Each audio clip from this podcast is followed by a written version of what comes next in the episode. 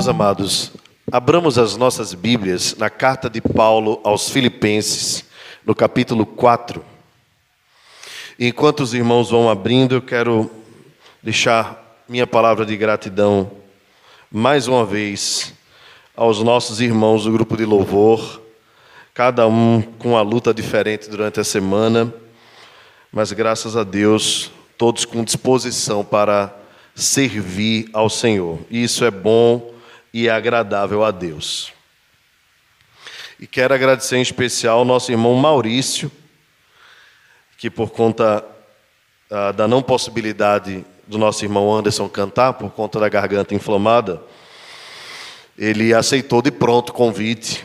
Nosso querido irmão Maurício, folgando hoje lá na igreja de Rio Doce, veio nos auxiliar aqui. Então, louva a Deus pela vida dele. Vivi está lá atrás com ele. Deus abençoe você, Maurício, sua família. Ouvir sua voz é um privilégio, viu? Deus continue te abençoando. Irmãos, Filipenses capítulo 4. Nós vamos hoje expor, dando continuidade à nossa série de exposições nesta carta, apenas dois versos. Eu peço que você esteja atento à leitura do texto para a nossa edificação nesta noite. São os versos 6 e 7.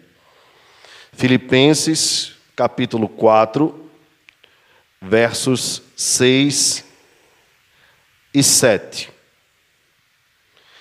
que diz assim: Não andeis ansiosos de coisa alguma, em tudo, porém, sejam conhecidas diante de Deus as vossas petições, pela oração e pela súplica, com ações de graças.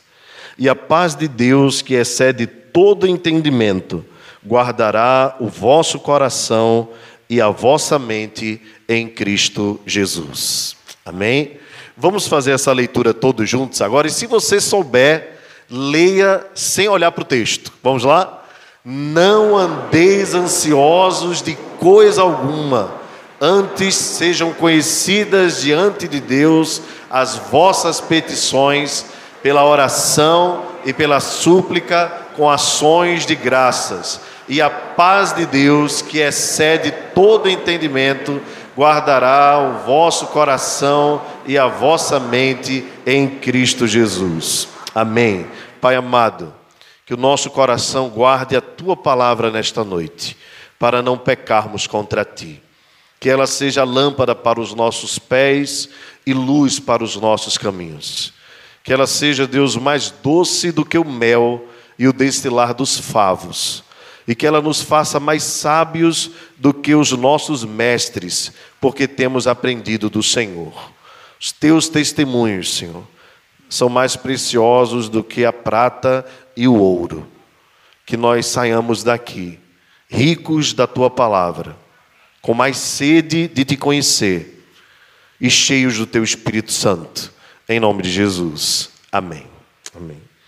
Meus irmãos, porque eu incentivo você a decorar textos da Escritura.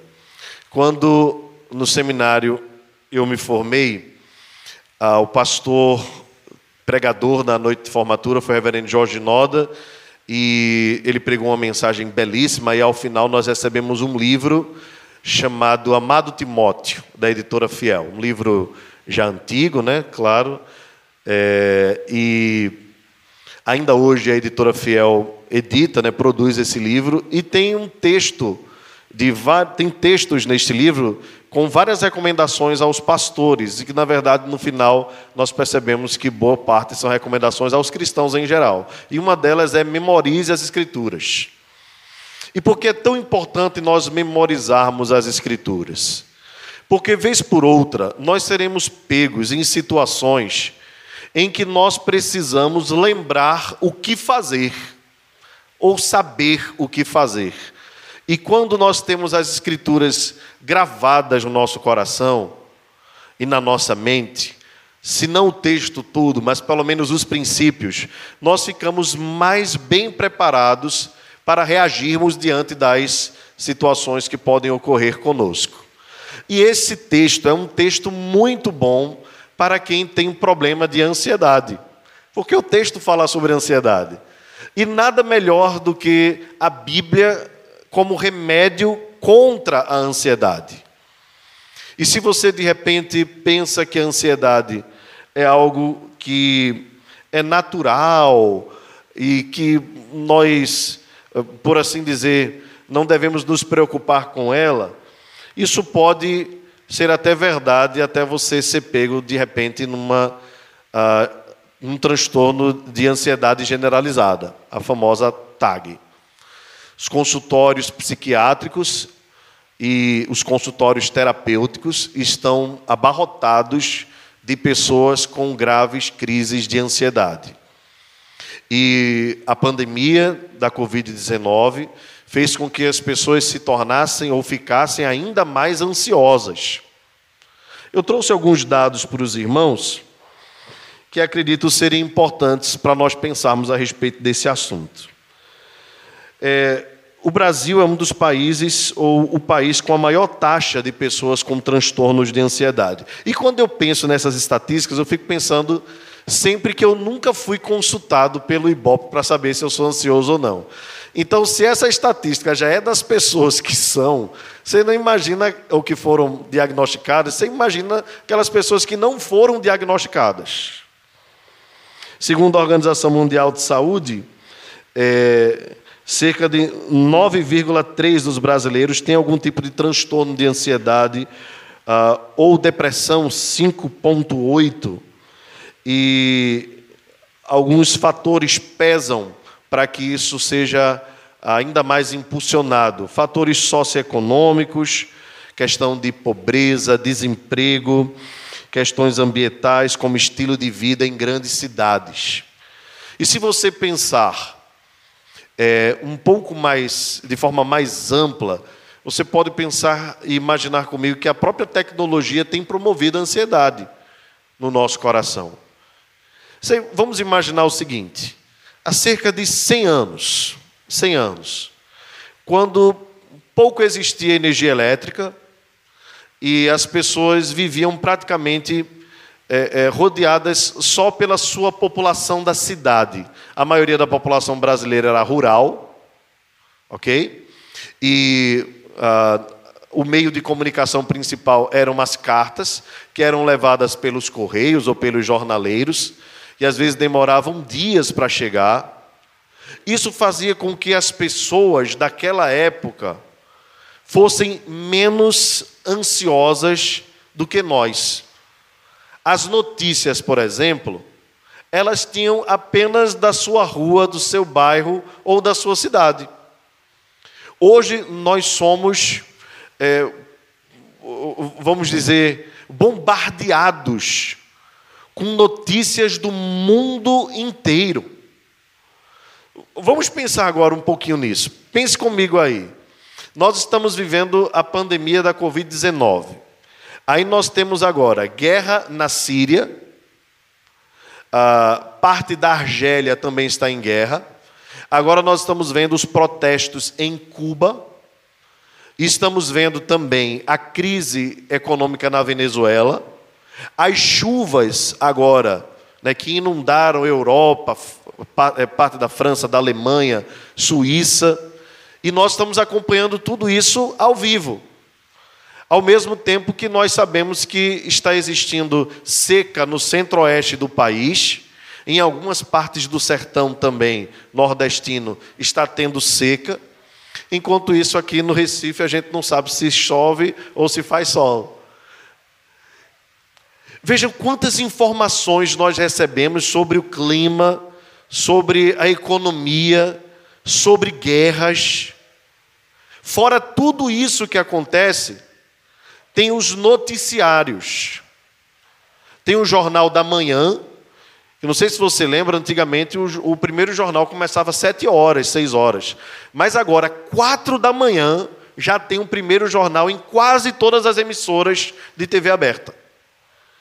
Então, se você não conseguiu dormir de noite, você pode emendar com um jornal de quatro da manhã e seguir recebendo informações, algumas delas já repetidas. Mas a gente vai enchendo a nossa mente de informação, informação, informação. Aí então tem um jornal que vai de 4 até 5 e meia, 6 horas. Depois a gente tem um jornal local. E depois nós temos as notícias do dia, que são dadas na TV aberta praticamente de hora em hora. E aí nas redes sociais nós temos mais informações, temos informação no rádio e temos informação na internet. Se tudo isso já não fosse bastante, nós temos as nossas crises pessoais, que são talvez maiores do que estas: desemprego, problema na família, medo de sair de casa, questões de saúde. Bem, são tantas coisas, tantas informações, que nós já acordamos de manhã atrasados. A realidade é essa.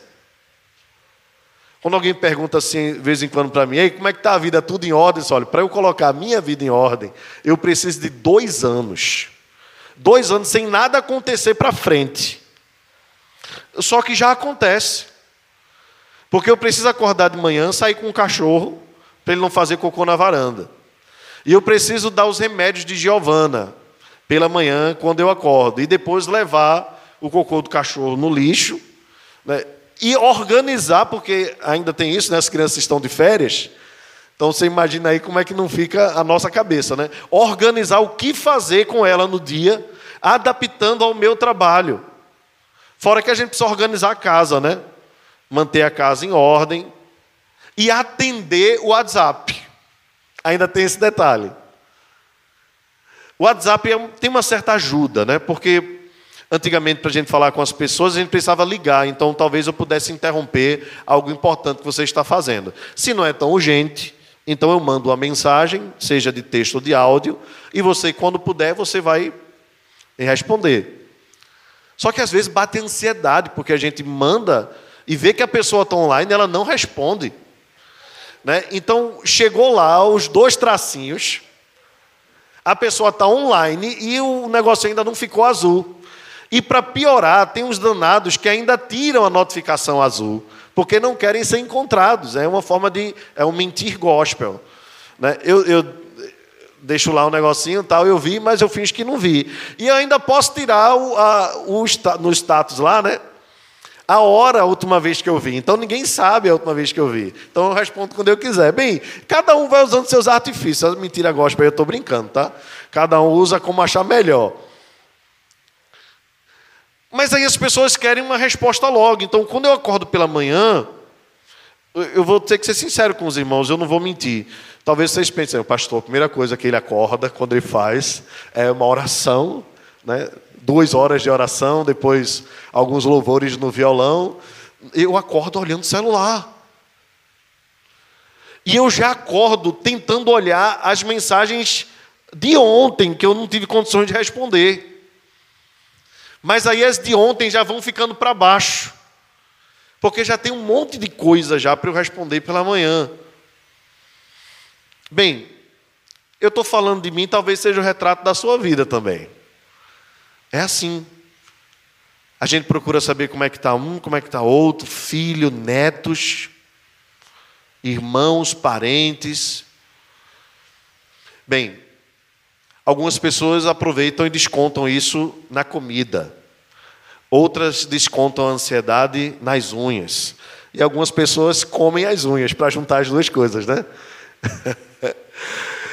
e aí quer de repente tirar a bateria, né, Igor? Tirar a bateria do baixo, precisa pedir ajuda para. Porque não tem unha.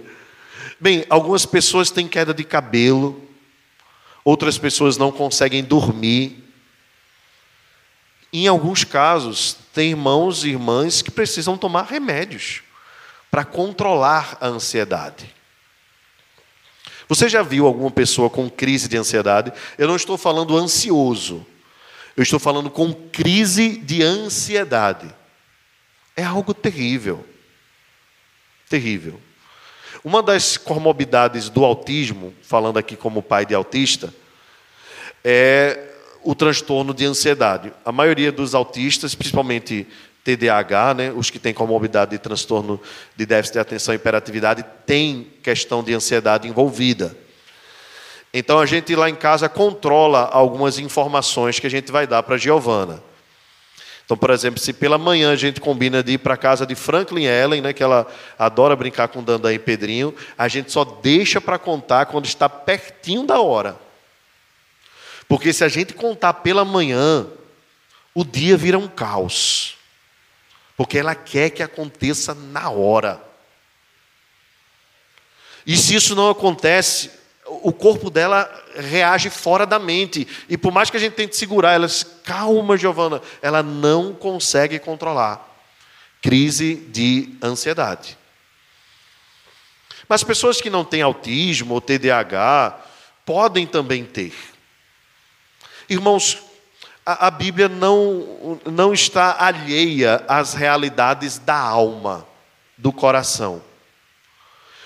E nós, eu particularmente não consigo identificar por qual motivo específico Paulo trouxe essa recomendação aos irmãos de Filipos, porque não há uma conexão, pelo menos na minha ótica e pela pesquisa que fiz, com nenhuma questão específica da igreja. Mas certamente esta carta, além de ter ido para a igreja de Filipos, percorreu outras igrejas da Europa e talvez até da Ásia Menor visto que as cartas circulavam. E eu uso isso como argumento para dizer que Paulo, inspirado pelo Espírito Santo, falou sobre ansiedade para que ficasse registrado não apenas para a igreja de Filipos, mas para todos os cristãos. Porque todos nós diariamente lutamos contra este mal. A maioria, pelo menos não necessariamente o transtorno generalizado, mas todos nós já ficamos ansiosos por alguma coisa. Então, nesse sentido, esta palavra serve para cada um de nós, ainda que você agora esteja vivendo um momento bom da sua vida, um momento legal, um momento tranquilo. Ou como dizem os mais jovens, está tudo de boa, né? Então, se você está de boa, que bom. Mas prepare-se. Decore esse texto, entenda esse texto, porque pode chegar o dia que não vai ser tão de boa assim. E você vai precisar estar preparado para enfrentar este mal que é a ansiedade.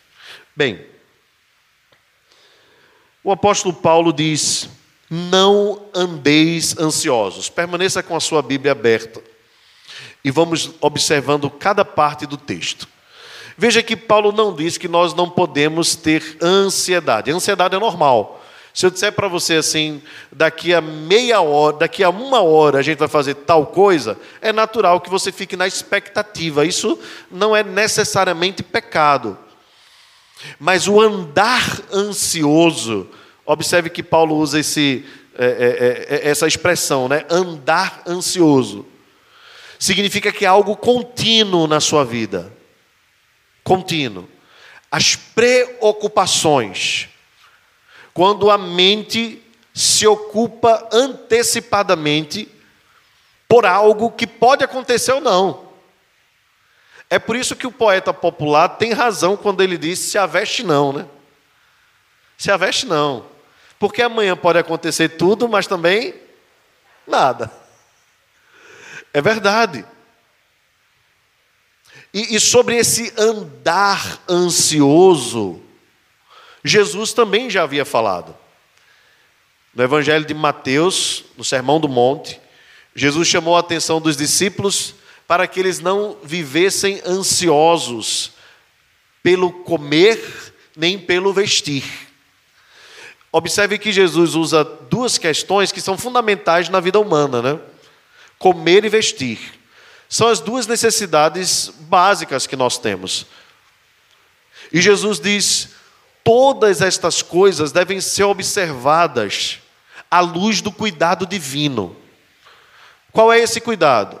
Olhem para as aves dos céus. Elas não plantam, não semeiam, não ajuntam em celeiros, e é verdade, e todos os dias o Pai as alimenta. Jesus então diz: Vocês não são mais preciosos do que uma ave? Depois diz: Olhem para os lírios do campo quanto às vestes, que nem Salomão, em toda a sua glória, se vestiu como um deles. Depois ele vai ser jogado fora. Então Jesus diz: não se preocupem com o que há vez de comer, de vestir, porque o vosso Pai que está nos céus sabe de cada uma das vossas necessidades antes mesmo de você citá-las. Então, se você está preocupado, há um Deus que antes da tua preocupação já se ocupou em organizar todas as coisas. Então é, é, nesse sentido que Jesus quer trazer descanso aos discípulos. Ele sabia como seria a vida dos apóstolos, em especial, e daqueles que estivessem dispostos a segui-lo. Muitos deles deveriam deixar a casa, outros seriam odiados pelos próprios familiares. Lembra que Jesus foi bem enfático quem dizia assim: as aves dos céus têm os seus ninhos, as raposas têm os seus covis, mas o filho do homem não tem onde reclinar a cabeça. Isso ele disse à pessoa que, que uh, o instigou, dizendo: Senhor, eu vou te seguir por onde quer que fores. Jesus alertou para o fato de que a vida com ele, segui-lo, seria renunciar muita coisa. Mas mesmo assim, o pai não deixaria de suprir as necessidades básicas dos seus filhos. Porque assim como ele cuida das aves, ele cuida ainda mais de nós. Assim como ele veste os lírios do campo, ele também nos vestirá. Mas antes mesmo de Jesus, nós vemos questões ligadas à ansiedade, do andar ansioso, no povo de Israel no deserto. Você deve lembrar bem da jornada do povo de Deus no deserto. Logo que eles chegaram em frente ao mar, eles já ficaram ansiosos. Diante daquela circunstância, lhes bateu o desespero ao ponto deles dizerem: Moisés nos trouxesse para aqui porque não tinha sepulcro suficiente para nos enterrar no Egito. E depois eles ficaram ansiosos por cada uma das necessidades. Ao ponto de Deus ficar tão chateado com eles, porque eles pediram água e saiu água da rocha. Eles pediram ah, que Deus mandasse para eles pão e descia pão do céu. Eles pediram carne porque achavam que estava muito pouca a comida. E Deus fez com que cordonizes, codornizes caíssem dos céus para alimentá-los. E, e, e Deus ficou tão chateado quando eles pediram com ansiedade, desconfiando do cuidado de Deus, que o Senhor disse: Eu vou fazer até sair pelos narizes de vocês. Vocês vão expelir carne de tão chateado que eu estou, tanta carne que eu vou dar a vocês por causa da preocupação que vocês têm com o dia de amanhã. Bem, irmãos, qual o problema da ansiedade? Observando o povo de Israel, observando as palavras de Jesus e especialmente as palavras de Paulo. É que o andar ansioso levanta suspeita contra um Deus que tem cuidado de nós a vida toda que tem cuidado de todo o universo e de tudo que existe. A ansiedade, ela é irmã da desconfiança. E se tem algo que nós trabalhamos no nosso coração é a confiança em Deus, é estarmos seguros nele, é andarmos confiantes. Por isso, observe os, os, textos dos Salmos, né? Esperei confiantemente, né? ou pacientemente no Senhor, e Ele se inclinou para mim. Se você observar os Salmos, dentre tantos temas que eles levantam, os salmistas levantam muito especialmente o tema da confiança. É o Salmo 23, é o Salmo 43, é o Salmo 62 diz: Confiai nele, ó povo, em todo tempo, derramai perante ele o vosso coração, Deus é o vosso refúgio. Trabalha para nós não confiarmos em príncipes, nem nos filhos do homem, em quem não há salvação. E os próprios salmos, onde os salmistas conversam com a própria alma. São salmos que vão trabalhando questões de ansiedade. Quando o salmista no Salmo 42 diz: Porque estás abatido a minha alma? Porque te perturbas dentro em mim. Aí o que é que ele diz? Qual é a resposta? Espera em Deus, pois ainda o louvarei, a Ele o meu auxílio e Deus meu. Nós não sabemos qual a, a razão ali, possivelmente o salmista estava enfermo e fazia parte, por ser um salmo de Coré, né, dos coreitas que estavam sempre no templo. E ele mesmo afirma sobre ele que ele era quem conduzia a multidão na adoração. E agora ele estava impedido de ir. Ia chegar o momento dele ir, mas o momento não chegando lhe promovia ansiedade. Então ele senta com a sua alma e conversa. É quando a fé precisa subjugar os sentimentos. É quando a fé e a mente de Cristo que nós temos precisa colocar o coração no seu devido lugar. Quando nós não fazemos isso, aí coração e mente começam a promover desconfiança, e isso adoece a nossa alma. É por isso, irmãos, que nós precisamos, vez por outra, fazer o que sugere a canção lá de Estênio Márcios, né? Acordo, a lindíssima canção. Puxa uma cadeira, ó minha alma, que eu quero te perguntar: por que me tomas a calma e botas tristeza no olhar? Vamos entrar num acordo? Vida tranquila viver.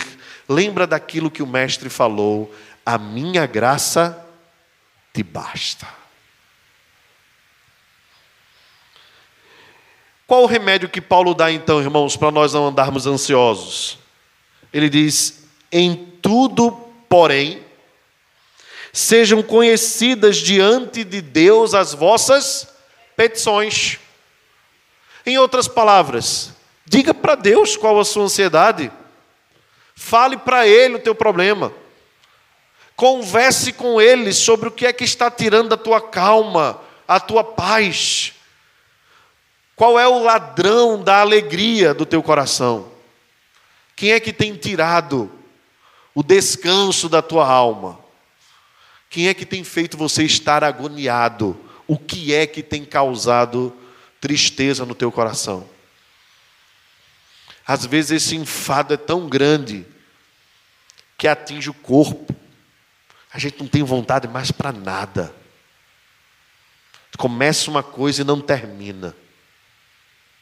Às vezes dá até uma certa crise de estar no meio de pessoas, a gente se sente cobrado o tempo todo.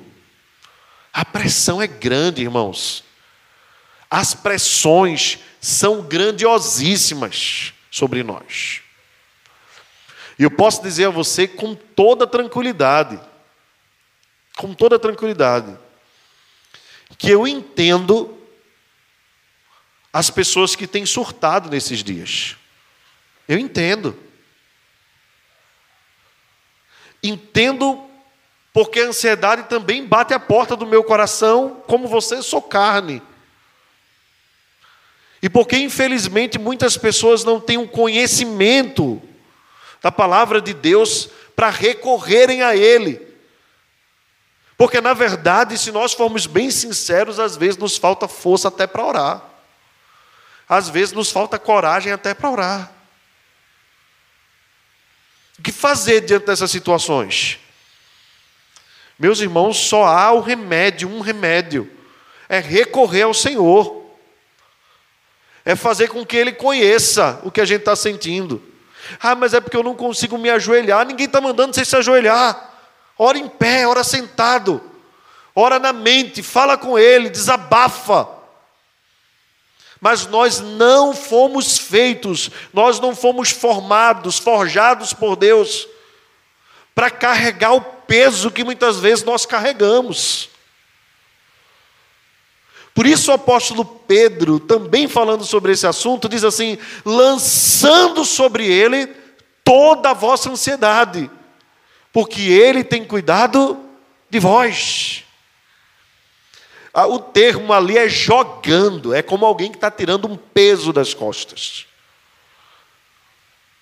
Você já deve ter tido essa impressão, né? Está voltando do mercado cheio de sacola e alguém vem e te ajuda. Você está carregando um móvel pesado, alguém vem e te dá uma força. Há um alívio, parece que o nosso corpo relaxa, não é?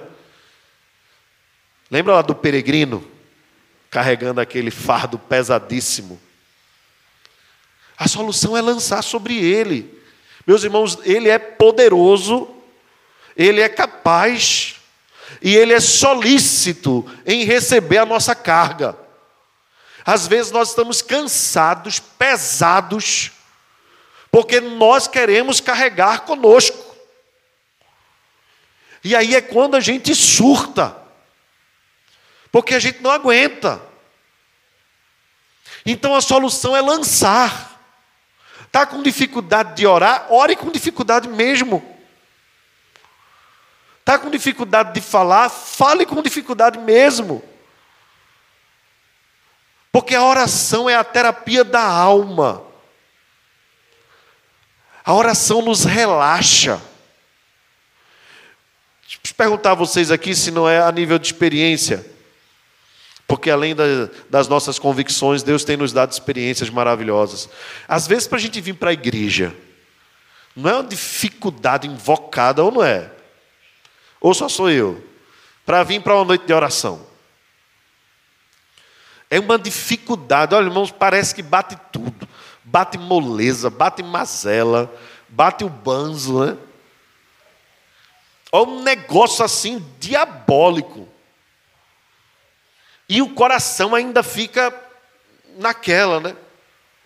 Aí a gente chega se arrastando, mas chega.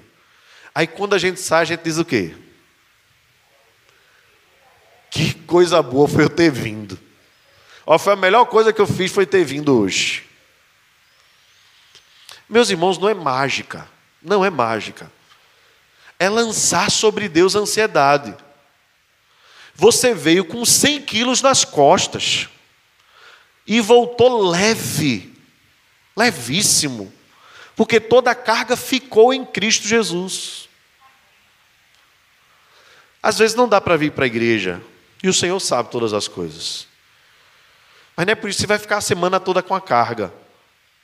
Em casa mesmo. Descarrega o caminhão. Sentado, ajoelhado, em pé, fale com Deus, converse com Ele.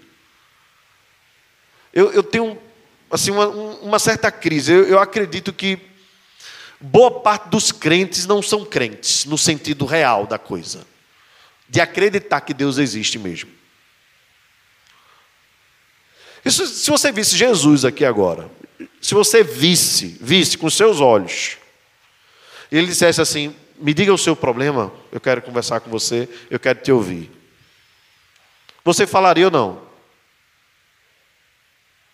E por que a gente não faz pela fé? Porque Ele está presente aqui, está presente conosco todos os dias. Ele falou: Estou convosco todos os dias, até a consumação dos séculos. Não é mentira, não. Quando a gente fala com Ele, se sente mais leve. É, é a concretização, é a experiência. Se juntando com a fé, com a realidade de que Deus é galardoador daqueles que o buscam, de que Ele alivia as cargas mesmo. Nós não precisamos carregar tudo o que nós carregamos. Agora, como nós devemos fazer conhecidas diante de Deus as nossas petições? O apóstolo Paulo faz três recomendações. Permaneça com seu texto aberto, ainda no verso 6. Ele diz: pela oração. A primeira é a oração. Aí você fica pensando assim: fazer conhecida pelas petições através da oração? Pedir e orar não é a mesma coisa? É. Talvez o termo aqui que melhor se encaixe para a oração aqui tem a ver com adoração. Adoração. É você falar com Deus adorando. E o que é adorar a Deus? Existem duas palavras que são semelhantes, mas que têm uma diferença em suas definições. Nós adoramos a Deus, segundo a Escritura, pelo que Ele é. Ok? E nós louvamos a Deus ou damos ações de graças pelo que Ele faz. Eu já vi algumas pessoas dizendo assim: não, a gente não deve adorar a Deus pelo que Ele faz, mas pelo que Ele é. Não, a gente tem que adorar pelo que ele é e louvar porque, pelo que ele faz. As duas coisas são importantes. Por isso a Escritura diz: louvai a Deus pelos seus poderosos feitos e tudo mais. Então, é bíblico. Às vezes é um. É, é os crentes querendo fazer um negocinho assim para lacrar. Então, não, não vem lacrar com a Bíblia, não. A gente tem que adorar a Deus pelo que Ele é e louvar a Deus pelo que Ele faz. É bíblico. Acabou-se. Então, vamos para adorar? Se nós adoramos a Deus pelo que Ele é, o que é que Deus é? Será que vocês podem compartilhar comigo aqui? Vamos fazer uma pregação interativa. Deus é o que? Me lembrem aí.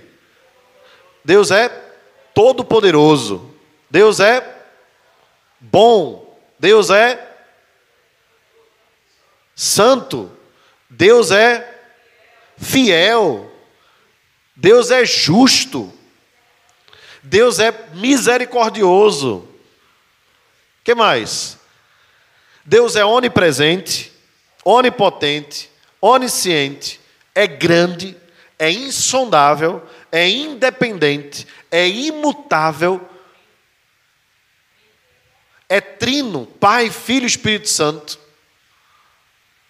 Quando nós estamos ansiosos e nós vamos conversar com Deus, e na primeira parte da conversa a gente diz isso tudo para ele, a gente começa a amortizar, a mortificar a ansiedade. Porque aí se eu lembro que Deus é fiel, eu tenho certeza que ele nunca vai me abandonar. Se eu tenho certeza que ele é grande, nenhum problema que eu tenho, que eu tenha, é maior do que ele. Se eu lembro adorando a Deus que ele é onipotente, significa que ele tem todo o poder para derrubar qualquer muralha que estiver à minha frente. Se eu lembro que ele é onisciente, aí o meu coração descansa na certeza de que ele tem toda a sabedoria sobre todas as coisas e os caminhos meus não estão encobertos a ele. Pelo contrário, os seus caminhos é que são justos e perfeitos. Se eu adoro a Deus, dizendo que Ele é onipresente, significa que, ainda que eu ande pelo vale da sombra da morte, eu não devo temer mal algum, porque Ele está comigo. Meus irmãos, se isso não abafar a ansiedade, então o apóstolo Paulo diz: está ansioso? Adore. Adore. Adore e aplique as virtudes, os atributos, as qualidades de Deus a sua própria vida. E você vai ver que não tem motivo para andar ansioso. Mas ele dá um segundo remédio, ele diz pela súplica. Súplica. E o que é uma súplica, irmãos? É um pedido de alguém que tem urgência. E é pecado pedir a Deus assim, Deus, age logo. É não, irmãos. É não.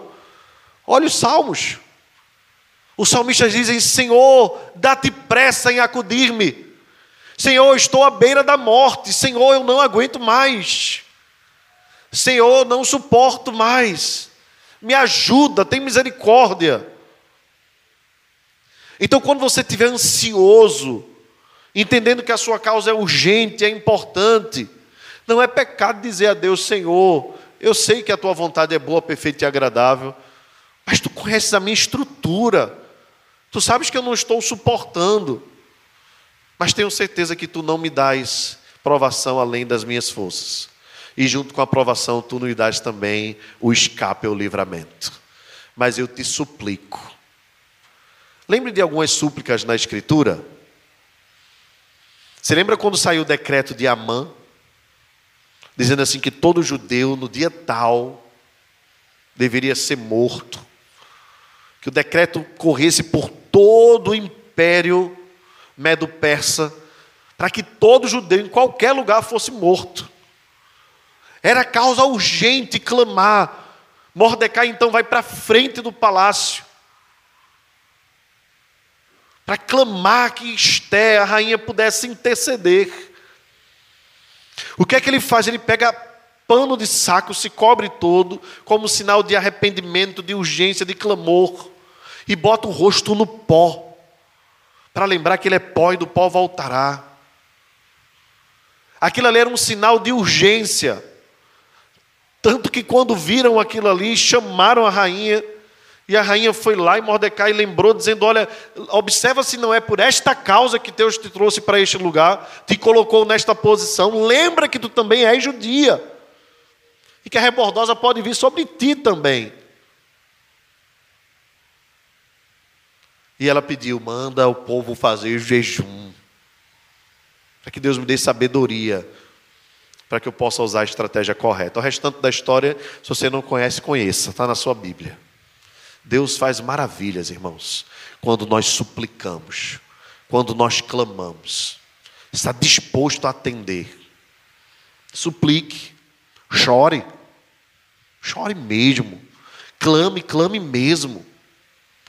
Sabe, irmãos, tem horas que Deus nos coloca em situações que nós ficamos totalmente impotentes. Eu não consigo imaginar outra coisa senão o Senhor nos chamando para nós clamarmos. Porque se você for bem sincero comigo e eu for bem sincero com você, nós vamos reconhecer que se a coisa estiver andando muito bem, se não tiver problema, a gente esquece um pouco de clamar. A gente esquece um pouco de buscar a Deus parece que é da nossa natureza. É um negócio terrível dentro de nós. Então entenda uma coisa: os seus problemas, as suas crises, o que tira a, tua paz, não está fora do controle de Deus, está dentro do plano absoluto dele. E nessa história de que, ah, que Deus está permitindo, não, ele decretou a história toda. Todos os nossos dias foram escritos e determinados por Deus. Você não acredita nisso, vai ter que tirar o Salmo 139 da Bíblia foram escritos e determinados. Simplesmente assim. Dentro do seu plano soberano, que antecede a vida humana, ele determinou também que você buscasse, que você orasse, que você clamasse. Então clame, sabendo que ele é soberano, mas clame. Alguns crentes pensam assim: mas se Deus já sabe de tudo, por que eu preciso orar? É exatamente porque faz parte da terapia da alma. Nós não mudamos a Deus quando nós oramos. Somos nós quem mudamos. Essa pergunta foi feita a C.S. Lewis quando sua esposa estava com câncer no estado terminal e lhe perguntaram se ele acreditava que Deus mudaria os planos dele com a sua esposa se ele orasse. Ele dizia: Olha, quanto aos planos de Deus eu não conheço, mas eu tenho certeza que a oração mudará o meu coração. Então nós é quem somos abençoados e aperfeiçoados. Por fim, Paulo diz: com ações de graças. Bem, aqui é um outro teste que eu quero fazer com você interativo. Vamos lá? Se nós dissemos que adorar a Deus tem a ver com observar as virtudes que Ele tem, o que Ele é, ações de graças ou louvor ou gratidão tem a ver com o que ele faz. E o que é que Deus faz por nós que deve ser motivo de gratidão no nosso coração? O que é que Deus faz por nós? Hã? Ele nos salvou, ele nos dá, alguém falou aí, saúde. Ele intercede por nós, tanto o Filho quanto o Espírito. Que mais? Ele nos sustenta, Ele nos protege. Alguém lá atrás? Ele nos guarda, Ele nos livra. Ele tem nos abençoado, se nós pudéssemos resumir, né? com toda sorte de bênçãos, é o que diz o apóstolo Paulo. Porque, segundo Tiago, o apóstolo, toda boa dádiva e todo dom perfeito vem do alto descendo do Pai das luzes, em quem não há sombra e nem variação de mudança. Então, o ar que você respira é bênção de Deus, o trabalho que você tem é bênção de Deus, a cama que você dorme é bênção de Deus. E se você puder fazer um exercício, seria o Salmo 103, Salmo 103 que diz: Bendize, ó minha alma, ao Senhor, e tudo que há em mim, bendiga o seu santo nome. Bendize, ó minha alma, ao Senhor, e não te esqueças de nenhum só de seus benefícios. Bem, o salmista diz: se nós fôssemos contar as virtudes e as bênçãos que ele tem derramado sobre nós, Contaríamos, contaríamos sem jamais cessar. São bênçãos sem medida. Deus não tem, irmãos, limite nas suas mãos. As suas mãos são grandiosíssimas e do alto ele derrama toda sorte de bênçãos sobre nós. Coisas que nós nem imaginamos, coisas que nós não conseguimos nem contar. Porque às vezes Deus nos livra até de sabermos que fomos livrados. É um negócio assim impressionante. Irmãos, quando nós passamos a pensar em tudo isso, a nossa ansiedade some.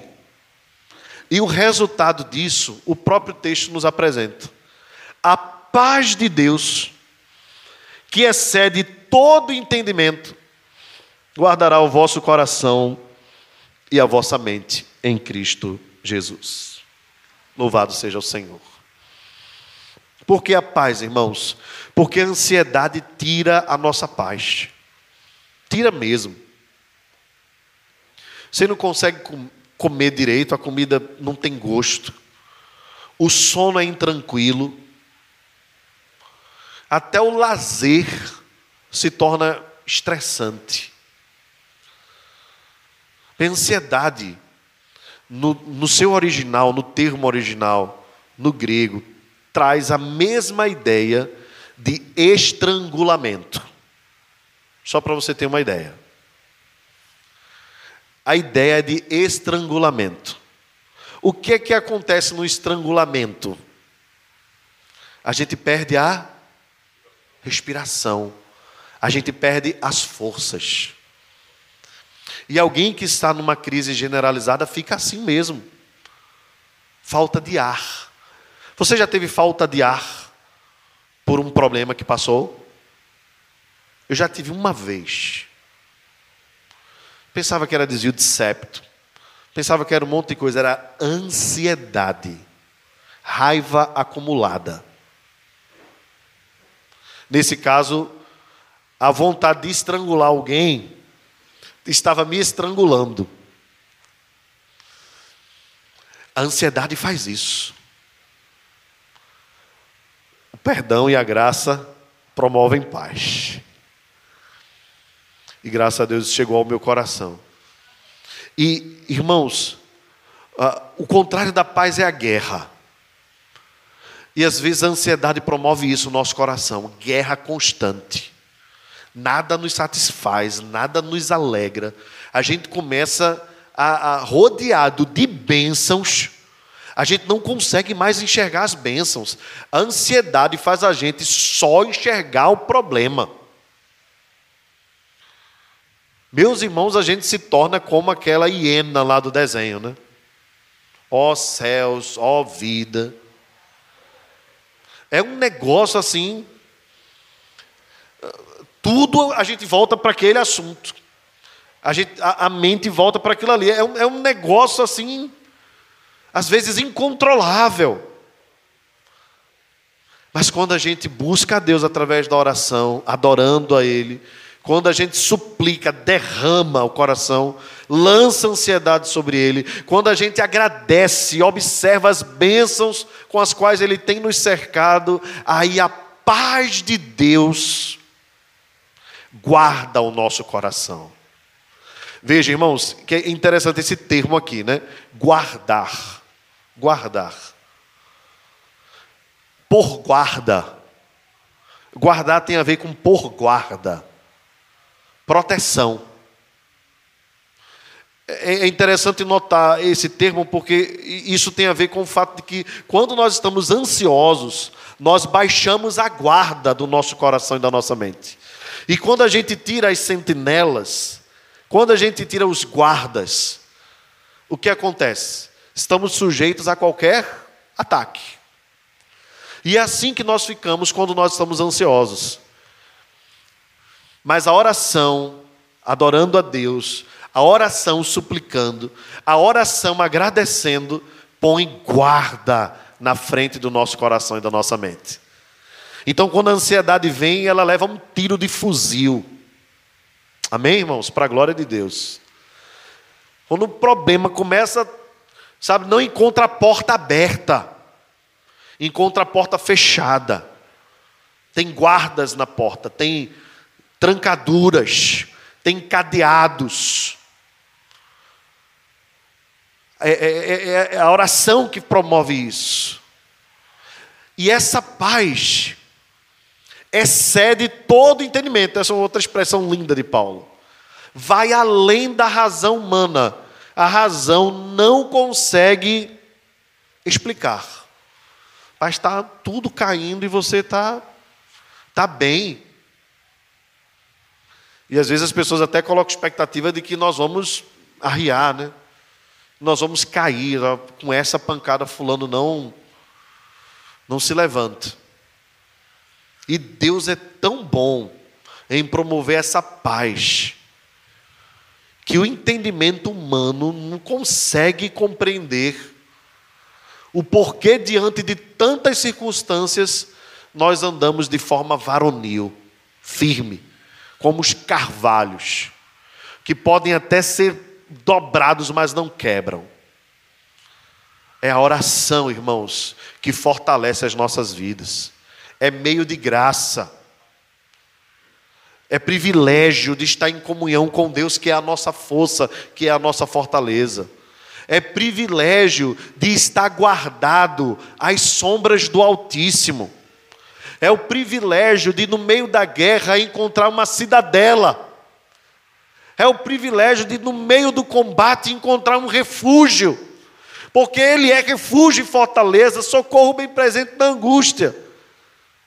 O salmista diz no Salmo 18: O Senhor é a minha força, a minha cidadela, o meu libertador, o meu Deus, o meu rochedo em quem me refugio, a minha rocha, a força da minha salvação, o meu baluarte. Invoco o Senhor, que é digno de ser louvado, e serei salvo dos meus inimigos, pois o Senhor é forte escudo. O autor aos Provérbios diz que o Senhor é torre forte para onde nós fugimos na hora da angústia.